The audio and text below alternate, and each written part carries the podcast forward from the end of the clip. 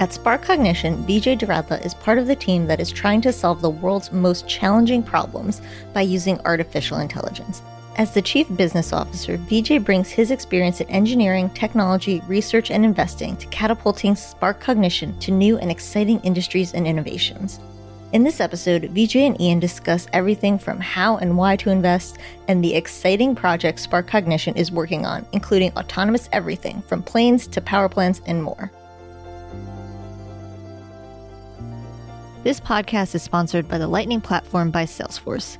Salesforce just introduced the Lightning Platform Mobile, the low code mobile app development platform that empowers anyone to easily build, publish, and manage AI powered mobile apps for employees and for customers. Find out more at salesforce.com slash build mobile apps. Welcome to another episode of IT Visionaries. I'm Ian Faison, Chief Content Officer here at Mission.org. And on the other line, VJ, what's going on? Nothing much. How are you, Ian? You know, it's a it's a brilliant day here with no technical difficulties at all, as we tend to have on a very technical podcast. Yeah, we're we're excited to to chat with you today, and I think it's going to be you know a little bit different from some of the other other interviews that we've done because you are a chief business officer. Kind of explain what your role is and your responsibilities at Spark Cognition. Yeah, sure, Ian. And uh, as a chief business officer, my role primarily focuses on the business development, go to market, partnership, strategy. Uh, we're in the midst of a fundraise, so there's a, a lot focus on any sort of funding events. And then overall, one of the other things that I'm sort of helping the sales team is to uh, make sure that we have our processes in place in terms of delivering our bookings and revenue as a company. And kind of explain what you're working on at, at Spark Cognition. You know, we have a lot of focus on AI here, you know, at, at IT Visionaries. And how intelligence, artificial intelligence, synthetic intelligence, and a lot of other types of machine learning and what this future kind of looks like. What is Spark Cognition working on? Yeah, so Spark Cognition is one of the leading artificial intelligence companies in the world offering solutions to solving some very, very hard problems in the world. We believe uh, we are the leading provider of, of solutions in the industrial sector. We're solving problems in the oil and gas sector, in the power generation sector, uh, separately in the you know aerospace sector and telco sector. So we view ourselves as a platform AI company with one of the deepest tech and foundational algorithms where we can stand up solutions in various different different verticals uh, very quickly. So, as an example, we um, we're offering some predictive maintenance solutions in the industrial sector. We've uh, done a big partnership with Boeing that uh, would love to talk a little more about, where we're trying to build the future of the operating system for autonomous flying vehicles. Believe it or not, that's kind of crazy when you when you hear that. But we believe that the next uh, decade or so, we're going to have autonomous drones ferrying passengers, ferrying cargoes, ferrying uh, medicine in some scenarios. And how do these vehicles traverse from point A to point B autonomously without crashing into, into each other? How do you manage the flight control and the air traffic control, if you may, you know, use another sort of analogy. So we're working on very various different big problems, and uh, some of them that I mentioned are a few off the top of my head. It's really interesting, and I think you know one of the reasons why we're so excited to talk to you today is that you know you're still a pretty early stage company, and I think a lot of the bigger organizations that are out there that are working on how to look at leveraging drone technology or looking at things like autonomous power plants or, or you know flying cars and some of the aerospace stuff a lot of those companies are the actual business units within those companies. It's not someone necessarily looking to how does it how does someone augment that with artificial intelligence? You know i think what's interesting in our conversation before the episode is about how you all believe AI is going to be in everything, and so therefore being a platform for AI is, sets you up for the future. Can you talk about like just an overview of like how you believe that that's going to be the case? Yeah, no, and that's a very good question. So, um, um, you know, this is a this could be an interesting test, and uh, you know, maybe we should we, are recording this conversation, so we'll have this uh, timestamp. But I'm predicting the next five to ten years, we're not even going to talk about AI. You know, AI will find its way and is finding its way in sort of the fabric of corporations and companies and the way we, we operate. Imagine this, right? Uh, even like a decade ago, things that we're doing on our smartphone were not even imaginable, right? With the ad- advent of the iPhone and with the next generation sort of wireless technologies, companies like Uber and companies like Facebook and Dropbox and all these companies, the web skill companies were built, you know, on top of these foundational sort of technologies, right? Uh, be it the 4G in the wireless sector and the cloud, as well as the innovation of the hardware on the mobile side. So now we're at the stage where we believe artificial intelligence has come to a sort of a tipping point in terms of adoption because you know if you think about even a handset there's a lot of ai that's in your handset in terms of Im- image recognition speech yeah, recognition. absolutely. And so these things are coming to you know very easily coming and they've sort of become almost like table stakes. You don't look at siri or amazon and think hey I'm, I'm, I'm i have artificial intelligence in my home. It's just that you have you start talking to siri. I have two little boys one of their best pastimes is they ask silly questions we have an amazon uh, alexa device in our home and all they do is ask silly questions, interact with Alexa, and all that. So we're seeing that in the consumer side. We are now getting to see that in scale on the enterprise side. So examples like you mentioned autonomous vehicles, you talked about autonomous power plants.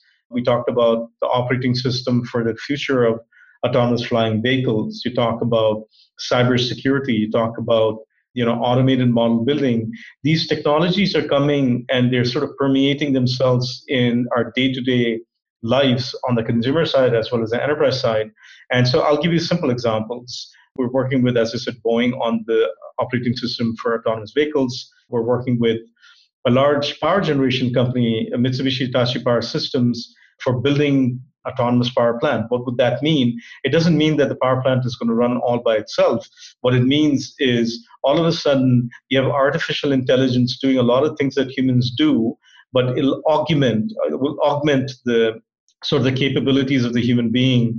If a human being is um, managing one plant 24 7, uh, that human being sh- should be able to manage two or three plants. So the efficiency of how you generate power will would fundamentally change, right, from a safety perspective and from a go to market perspective.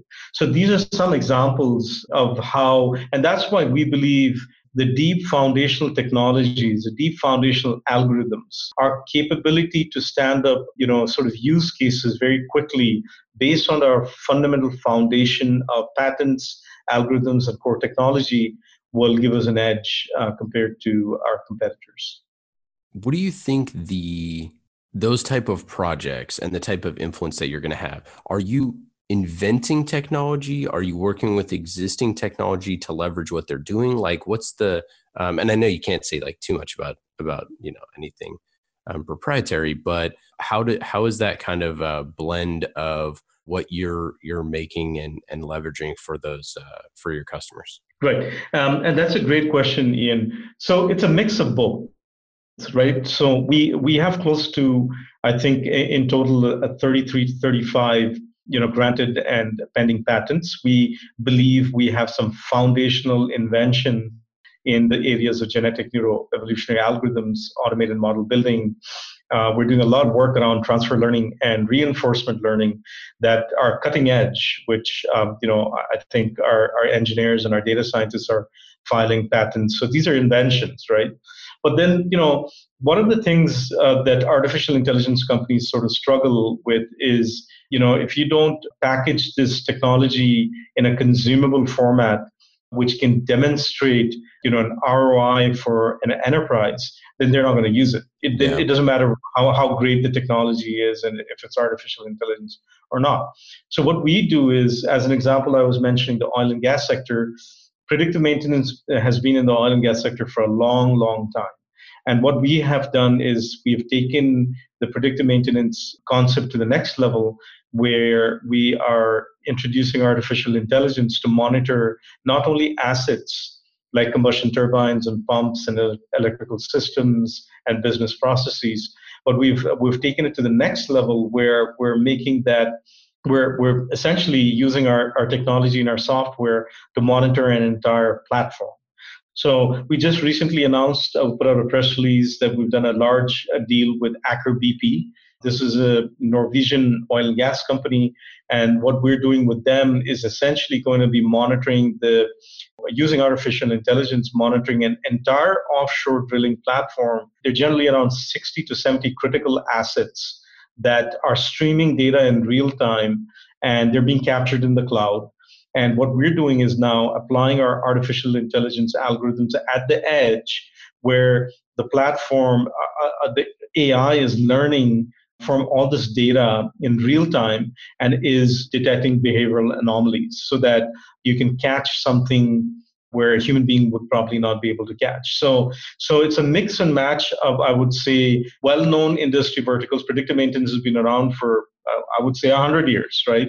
Flowserve is a pump man- manufacturer, and they're, I think, a 200, 200-year-old company, and I'm sure they were doing some sort of predictive maintenance, be it a manual or be it some software as as you know technology evolved. But now we're taking that very established sort of uh, vertical use cases of technology and applying artificial intelligence and cutting edge algorithms to that and taking that to the next level. So you have some pretty interesting investors. And I know you can't go too much into kind of the fundraising aspects of this, but but some of the companies that have invested in previous uh, rounds, I think, are, are super fascinating as it comes to companies that are investing in AI. And as it's such an important topic right now, and it's at its like you know earliest stages, why do you think those companies are are excited? And if you can if you can share some of those um, those companies that are investing. Yeah, absolutely. And actually, you know, I've been on sort of the both sides of the equation. If you look at our previous round, which uh, was a Series B round, we raised $52.5 million in Series B round. And the, the round actually was led by Verizon Ventures, where I used to work at Verizon Ventures prior to becoming chief business officer of Spark Cognition.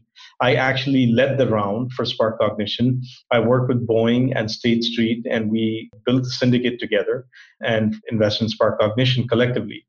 And I think the rationale behind that investment uh, from a Verizon perspective, a Boeing perspective, a State Street perspective, imagine all, all these three companies, the largest aviation company in the world, the largest telco in the world, and one of the largest custodian banks in the world, State Street, I think, is, if not the biggest, but one of the top two, right? All of them came to invest in Spark Cognition with the vision of seeing some of these technologies being commercialized and the ability of these large companies for you know adopting new disruptive technologies to improve their efficiency improve their innovation right? And in some cases it's not disruptive it's it's sort of augments what what people are doing at the company right now. So the common theme when i was on the other side in terms of cutting checks was hey how can we find one of the most sort of innovative companies where we can invest um, dollars into an innovative company, help the company grow, and adopt the technology where we could potentially get you know sort of a disruptive edge versus our competition. So verizon you know when i was at verizon ventures we were constantly looking to push the envelope of innovation inside and outside where we could potentially you know work with a company like spark cognition the same thing happened with boeing. If you talk to steve nordlund who is our chairman and the head of horizon x his rationale for investing in Spark Cognition was can I take the technology that Spark is building and can I take this into Boeing and sort of accelerate, catalyze the innovation process using artificial intelligence? That's really interesting. And and I want to go a little bit more into into your background with Verizon Ventures in, in a second. Another thing and uh, I don't know if you can talk about this at all. One of your investors is also John Chambers, right? The former longtime CEO of Cisco. Yes, absolutely. And uh, I was just telling Hillary that as we were working through the uh, the, the technical issues uh, on the technical podcast. um, That's exactly that right. John, yeah. uh, John Chambers was actually in our office right now, and I think he's leaving in a couple of minutes. He spent the whole day with us. He came in last night. He's he's an investor. He was an investor in the Series uh, B round through his family office and venture fund called JC2. And since then, he's been a big champion, big supporter, big advisor. And so we had our bi monthly all hands meeting. And John was uh, was kind enough to fly out from California, spend time with us with the management team, as well as you know host the all hands meeting. So and and you know what he brings to the table is you know he's one of these amazing leaders who has been there, done that, seen every single movie you can think of on planet Earth when it comes to the enterprise market. And what we did with him today, uh, since the morning, was walking through our pipeline, walking through our sales process, walking through our defense business, walking through, you know, as a chief business officer, I spent some time with him talking about deals and our strategy and and get his sort of pulse on, on are we on the right track or not we also spent a lot of time with him yesterday at dinner talking about culture. One of the, I think, key takeaways of working with John was how important it is for us to sort of define what our culture is. And there's no right or wrong answer to it, but the importance of institutionalizing the culture in the fabric of the company so that we know who we are, we know who we not, we're not, and how we hire people as we grow the company to the next level eh, we hire the right talent that fits our culture. So that was a very uh, sort of big eye opener for me personally in terms of you know listening to John uh, at the all hands meeting as well as at dinner and our interaction with him today during the the daytime. Yeah, and the reason why I bring it up, I mean, I think it's super interesting because there's a lot of companies out there that I think feel, especially bigger companies, that feel at times like they don't have, you know, the support, like a lot of, you know, IT leaders, CIOs or or CTOs or whoever who might not have the ear of their of their CEO all the time.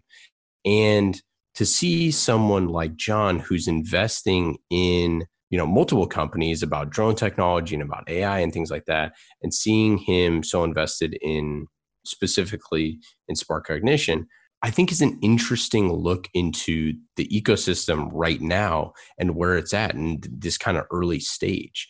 When you were investing with Verizon, how did you go about looking? Well, actually, let, let me take a step back. You know, we have a lot of obviously listeners who are who are IT leaders, who are senior IT leaders that are looking for innovation. So, how did you look for innovation when you were at Verizon? And what are some of those takeaways that you think IT leaders could use to, to look at innovation? Yeah, so if you look at many of the large companies, there's uh, multiple vehicles of, of innovation. A few of them would be like, as an example, um, many of the companies have a chief digital officer. Many of the companies have a chief innovation officer. And what these organizations do is they look to push the envelope of innovation, right?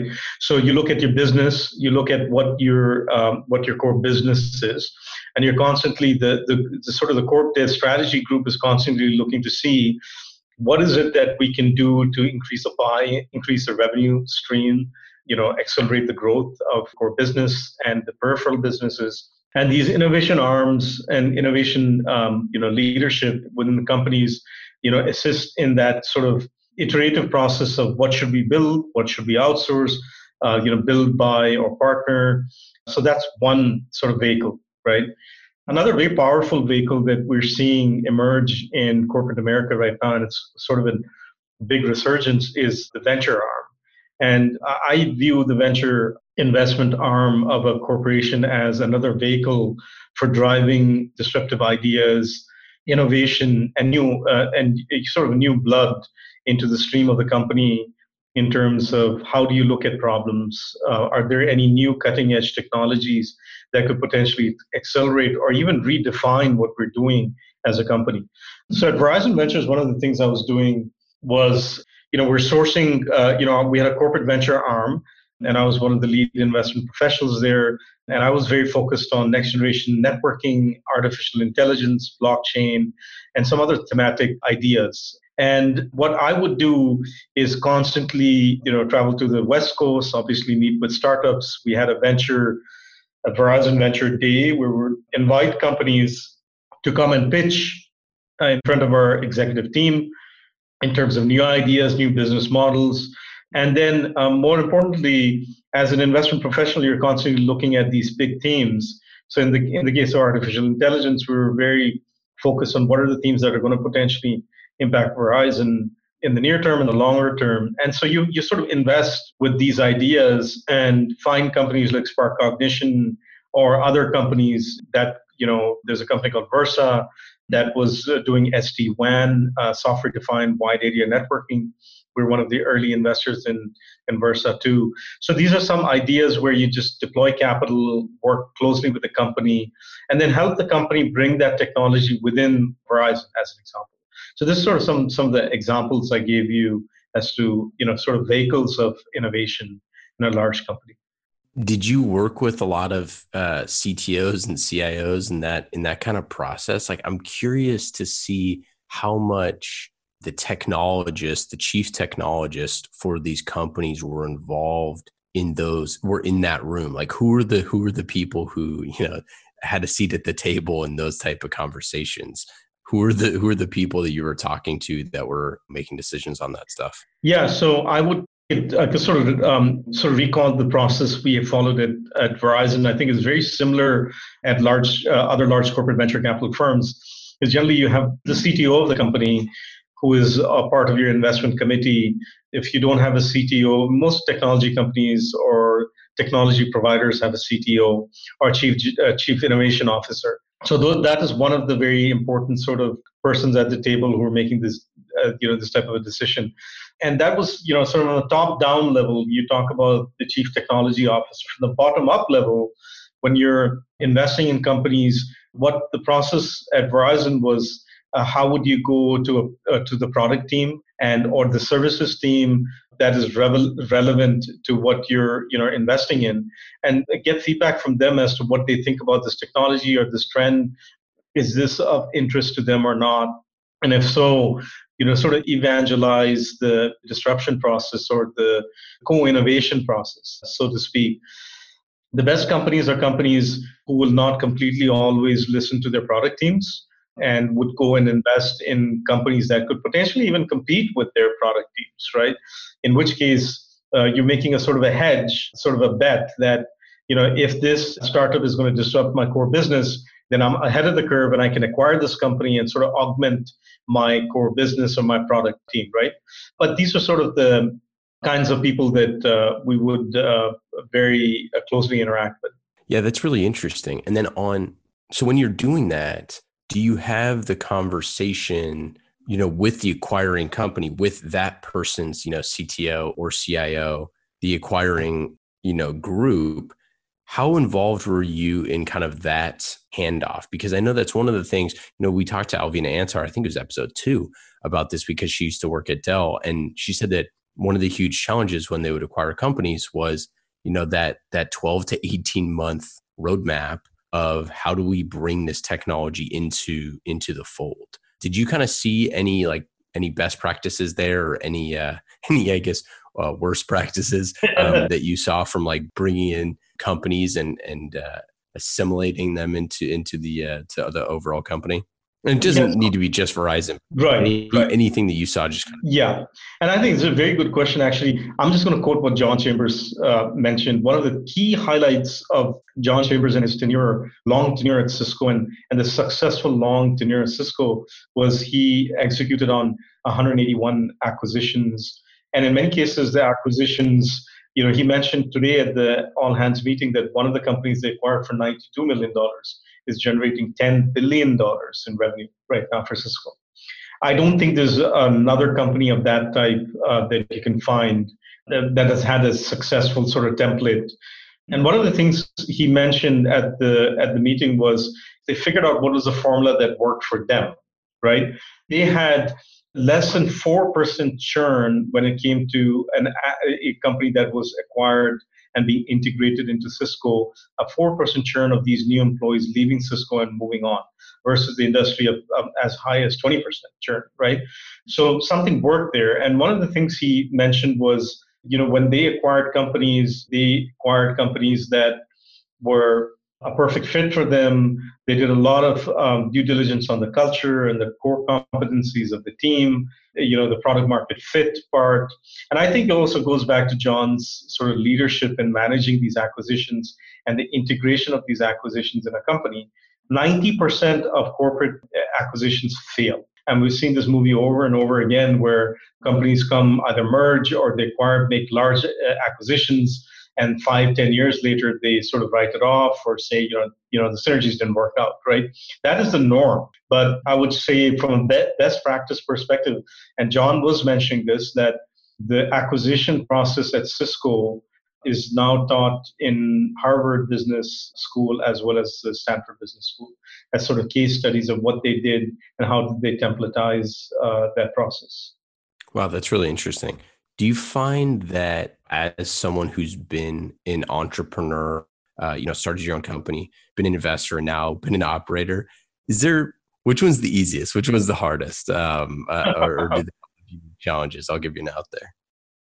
You know, it's it's the easiest one. The easiest one is uh, it depends. You know, it depends upon what your psychological profile is, right? Uh, it's very easy to cut checks. It also could be very painful to cut a check, right? So I would say if you're to rank order the what is the toughest to what is the easiest, I would say the life of an entrepreneur or being an entrepreneur is the toughest on planet Earth. Right? Imagine five years ago when Amir started this company, it, all he had was a handful of people and a vision and a PowerPoint slide and a little bit of code.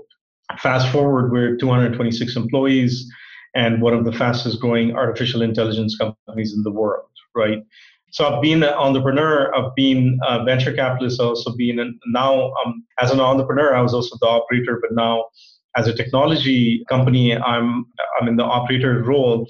I'll tell you the operator role is very, very hard. It's very hard because you're trying to balance the needs of the business, you're trying to solve problems in real time that are hard problems to solve and you're also trying to build confidence of your investors and your employees and your your leadership team reinforcing the message that we're on the right track. You know uh, john was mentioning today that there's a large uh, large number of startups die at that you know going from 150 employees to let's say 500 employees to 5000 employees.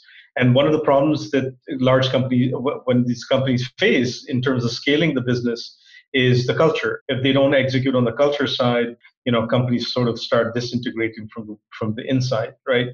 But I would say to answer your question, you know, being a venture capitalist is very, it's a very hard job in terms of the metrics you're judged at. I think the, the hardest because there's no black and white there. You either make money and you're a successful venture capitalist or you are not. Yeah. Um, right? So it's it's very hard. It was very easy to cut a check. It's very hard. It's probably the hardest to get judged because there's no you know scope for interpretation. And then on the other spectrum, you know, as an operator, it's very hard on a day-to-day basis in terms of building the business and and going to market and selling products and solutions.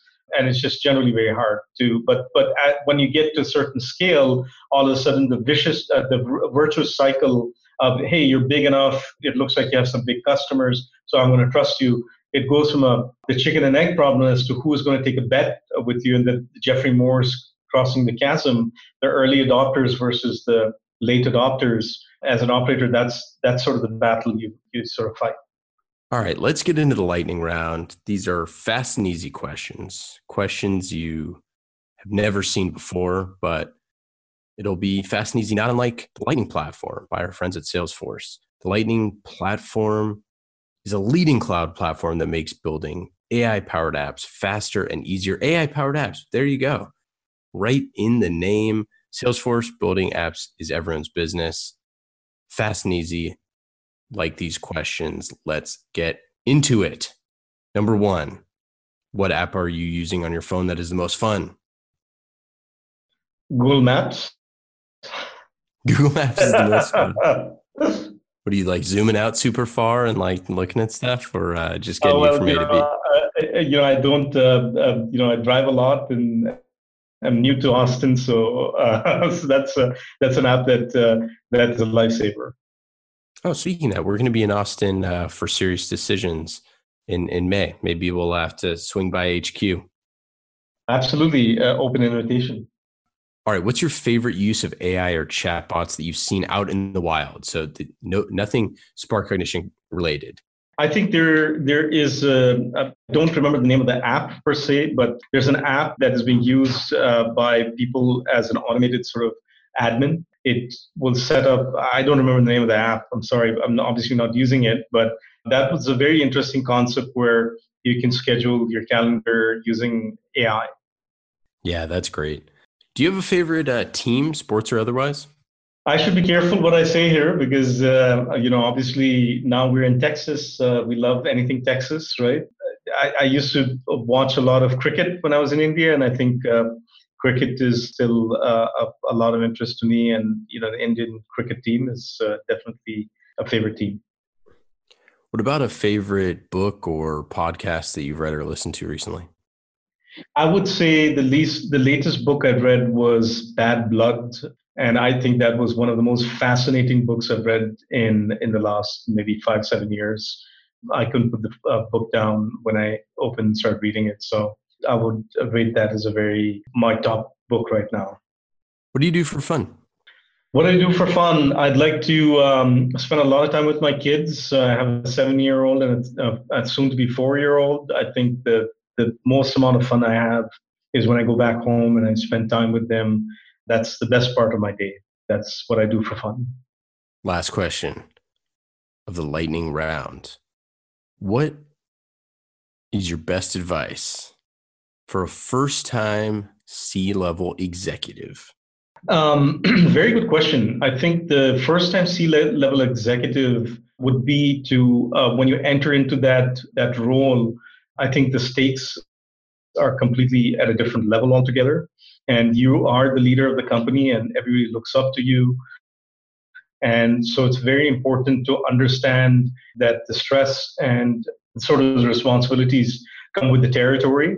And what I would recommend um, first time C levels would be, you know, take a deep breath, go a day at a time, don't let stress get to you um, and keep a positive attitude because you know positivity is something that trickles down in the culture of a company and um, individuals impact profile and the mindset of a company. So as a c level what would be very important is how do you sort of communicate with with your peers as well as the general public uh, because everything you say and everything you do has an impact on the extended workforce. I love it that is it for the lightning round. We love Salesforce. You will too. Go to salesforce.com slash build mobile apps to learn more about the Lightning platform and how you can build AI powered apps faster and easier. VJ, anything else? Anything we missed? No, Ian. Uh, thank you for your time.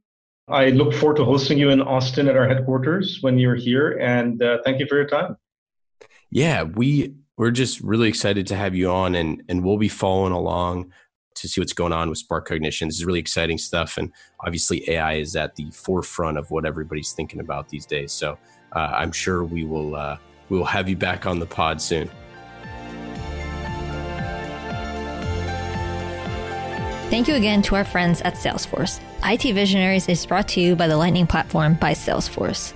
Salesforce just introduced the Lightning Platform Mobile, the low code mobile app development platform that empowers anyone to easily build, publish, and manage AI powered mobile apps for employees and for customers. Find out more at salesforce.com slash build mobile apps.